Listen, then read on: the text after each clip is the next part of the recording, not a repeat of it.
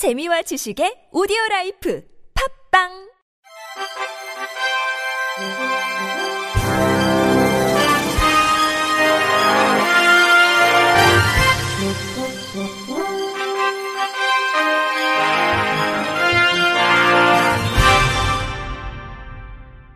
청취자 여러분 안녕하십니까?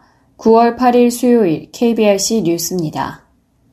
서울시 교육청이 특수학교 설립이 필요한 자치구에 2040년까지 공립특수학교 9개 교를 설립하는 공립특수학교 설립 중장기 기본계획을 발표했습니다.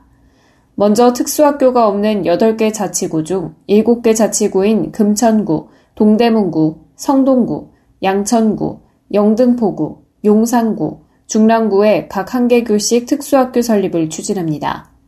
또 특수학교가 설립된 자치구 중 추가 설립이 필요한 동남권, 서부권의 장애 유형을 고려한 권역별 거점 역할을 하는 특수학교 두 개 교도 설립할 계획입니다. 한편 서울교육청은 학교용지 확보 등에 관한 특례법 적용 대상에 특수학교를 포함하도록 하는 법령 개정을 지난 8월 20일에 교육부에 요청했습니다. 조희연 서울특별시 교육감은 아직도 많은 학생들은 거주지 인근에 특수학교가 없어 편도 1시간 이상의 원거리로 통학해야 하는데 특수학교 설립은 특수교육 대상 학생들의 학습권 보장이자 기본권의 문제로서 우리 모두가 함께 해결해야 할 사회적 책무라고 말했습니다. 이어 이번 중장기 기본계획을 통해 체계적이고 예측 가능한 특수학교 설립이 가능하게 돼 매우 기쁘다며 지역별 균형 있는 학교 설립으로 특수교육 대상자들의 원거리 통학 불편이 크게 해소될 것으로 기대한다고 덧붙였습니다. 한국장애인 고용공단 고용개발원이 장애인 고용 정책 개발 및 제도 개선을 위한 연구과제 대회 공모를 열었습니다.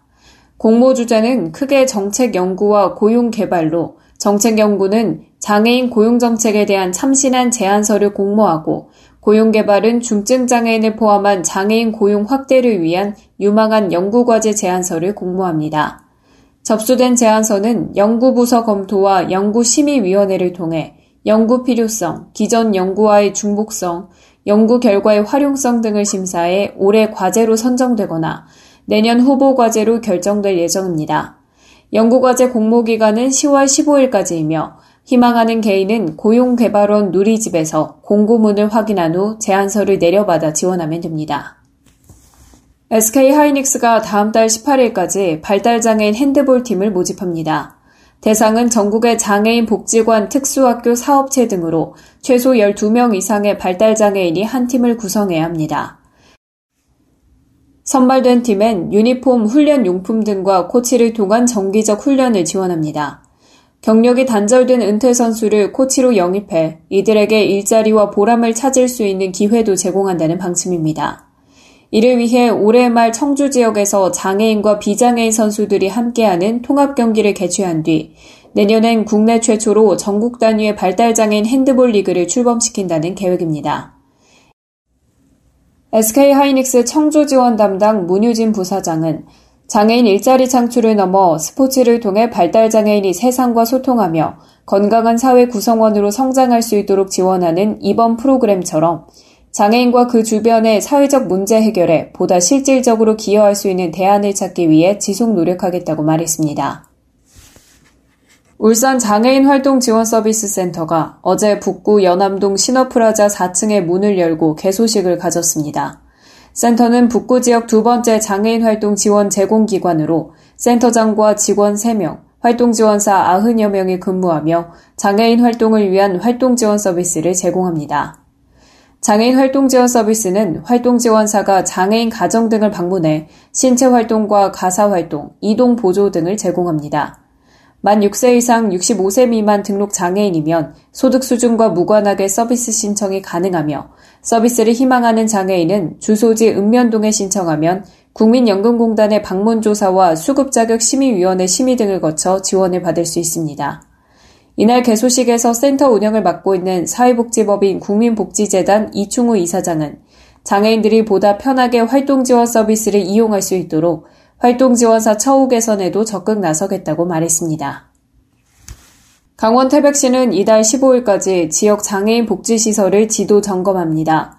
점검 대상은 장애인 재활시설과 복지지원센터 등 모두 10곳으로 태백시는 시설 운영 실태와 회계 관리, 안전 상황 등을 종합적으로 점검해 위법 사항 등이 확인되면 행정 조치할 예정입니다.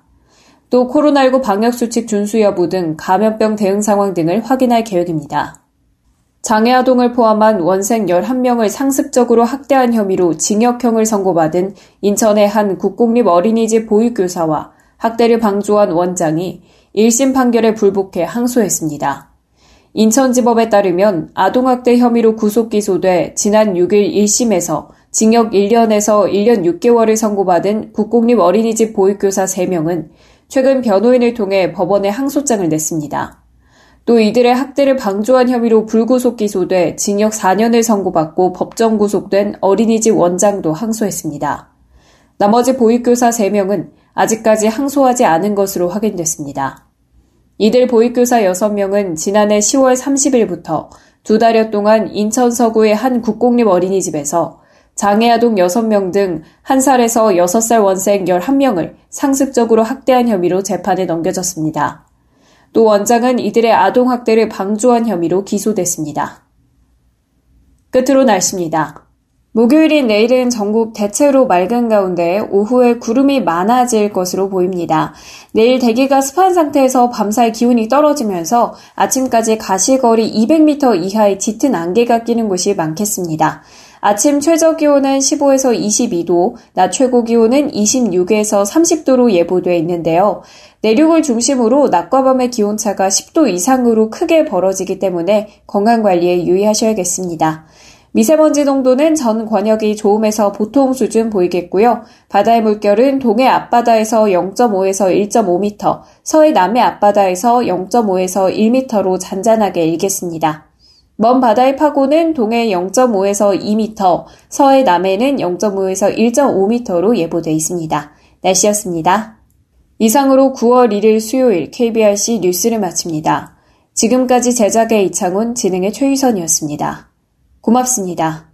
KBIC